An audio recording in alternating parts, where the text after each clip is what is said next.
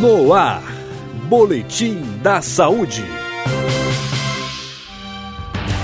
Olá a todos vocês que vão acompanhar essa edição do nosso programa. A partir de agora serão apresentadas informações importantes a respeito da saúde pública. Então fiquem atentos nas notícias, pois essa edição é um especial. Eu sou Janari Damasceno e aqui no estúdio comigo está o Fabrício Lázaro operando a mesa de som e a Érica Brás. No Boletim da Saúde desta semana, nós vamos atualizar as informações mais importantes a respeito do coronavírus e o que o Ministério da Saúde está fazendo para combater essa doença.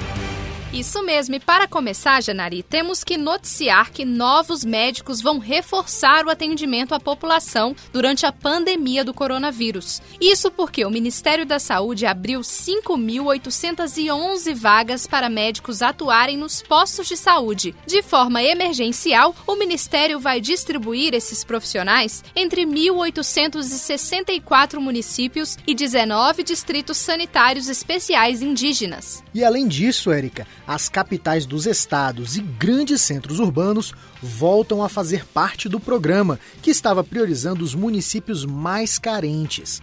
Essa mudança acontece porque as grandes cidades, que têm maior concentração de pessoas, são locais com maior facilidade de circulação do coronavírus. A secretária substituta de Atenção Primária do Ministério da Saúde, Caroline Martins, explica a importância dessa medida para aumentar a proteção aos brasileiros esses dois editais, um com foco para a adesão dos médicos e outro com os municípios, foram abertos para a participação de médicos com CRM ou com diploma revalidado aqui no, no país. A contratação vai ser feita durante o período de um ano, em razão justamente da condição da, da pandemia, do novo coronavírus. A gente está fazendo essa contratação por um ano. Em chamadas anteriores, o, a vigência foi de três anos.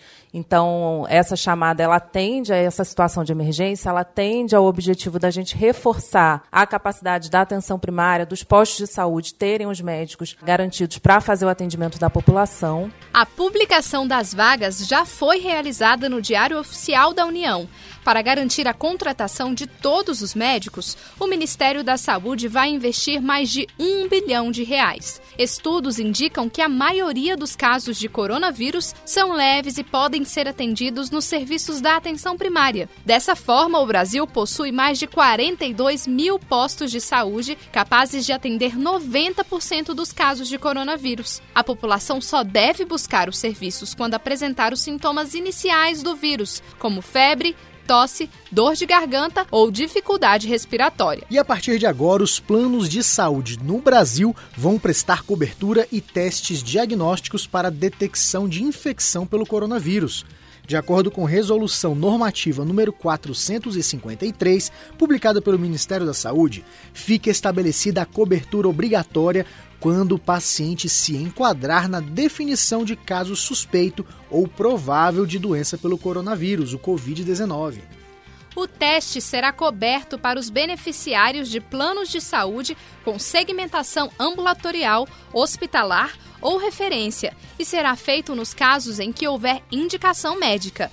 Além disso, a orientação é a de que o beneficiário não se dirija a hospitais ou outras unidades de saúde sem antes consultar o plano de saúde para receber informações sobre o local mais adequado para a realização de exame ou para esclarecimento de dúvidas sobre diagnóstico ou tratamento da doença. E outro ponto importante da gente destacar, Érica, é que os laboratórios centrais de saúde pública dos 26 estados e do Distrito Federal estão capacitados para realizar exames para o coronavírus vírus como parte do esforço de enfrentamento à doença. A medida é importante porque descentraliza o diagnóstico do coronavírus para todo o Brasil. Com isso, o Ministério da Saúde cumpre o plano de trabalho para aumentar a capilaridade de diagnósticos para além dos laboratórios de referência que hoje são a Fiocruz no Rio de Janeiro, o Instituto Adolfo Lutz em São Paulo e o Instituto Evandro Chagas no Pará. Essas capacitações começaram a ser realizadas em fevereiro deste ano e já foram finalizadas. De acordo com o secretário nacional de Vigilância em Saúde, o Anderson Oliveira, com essa medida será possível oferecer resultados mais eficientes e precisos. Vamos reforçar, automatizar a rede nacional de laboratórios de saúde pública Vamos ampliar a nossa capacidade de diagnóstico. Vamos oferecer à população um serviço que ela tenha em sua mão, do momento que eu colho alguma coisa dela, o resultado na mão dela. Ela tem o direito de ter isso. Os testes estão sendo produzidos com prioridade pelo Instituto Biomanguinhos da Fundação Oswaldo Cruz, a Fiocruz. A produção é semanal e a distribuição também é feita toda semana com envios aos estados. Atualmente são produzidos entre 3.500 a 4.000 testes a cada três dias e essa produção está sendo escalonada para aumentar a capacidade de fabricação.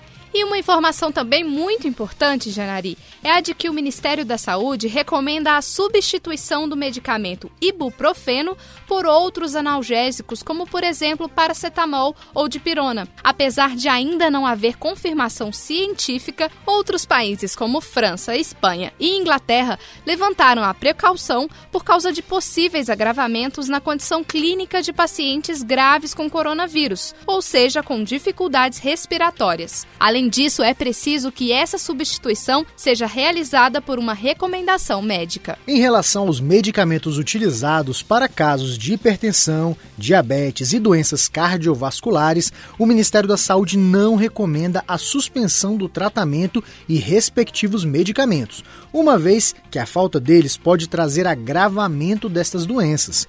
É importante que o paciente sempre busque orientação de um profissional de saúde antes de tomar qualquer medicamento medicamento.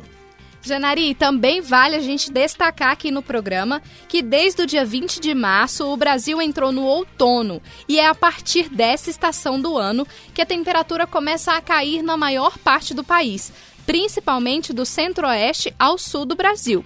Por causa disso, nesse período aumentam os casos de pessoas com doenças respiratórias. É justamente aí que se enquadra o coronavírus. Então, todo cuidado é pouco para se proteger contra essa doença. E para que você entenda a diferença entre gripe, resfriado e coronavírus, ouça a explicação do secretário de Vigilância em Saúde do Ministério da Saúde, o Anderson Oliveira. Resfriado é o mais leve deles, né? Febre é muito raro e geralmente febre baixa. Já a, o coronavírus e a gripe gripe é esperado que se tenha febre. O coronavírus, ele também pode provocar bastante tosse, é uma tosse seca, a gripe também acomete com tosse. Dor de garganta é muito comum no resfriado, mas na gripe no coronavírus acontece às vezes. Espirros é mais comum no resfriado. Agora, no coronavírus e na gripe, não, não é muito comum. Tem outras manifestações como dores no corpo, cansaço, dor de cabeça. E a melhor forma de evitar o coronavírus é se protegendo. Por isso, o secretário nacional de Vigilância em Saúde dá dicas de como diminuir o risco de contágio. Lavar as mãos com frequência, cobrir a boca ao tossir e espirrar com a parte de dentro do cotovelo ou com um lenço descartável, é evitar de trabalhar estudar se estiver doente, evitar ir para locais aglomerados se estiver doente, fazer os cuidados gerais e principalmente ter uma boa alimentação, uma boa noite de sono e repouso né, nesse momento para recuperação. O Brasil possui mais de 42 mil postos de saúde capazes de atender 90% dos casos de coronavírus.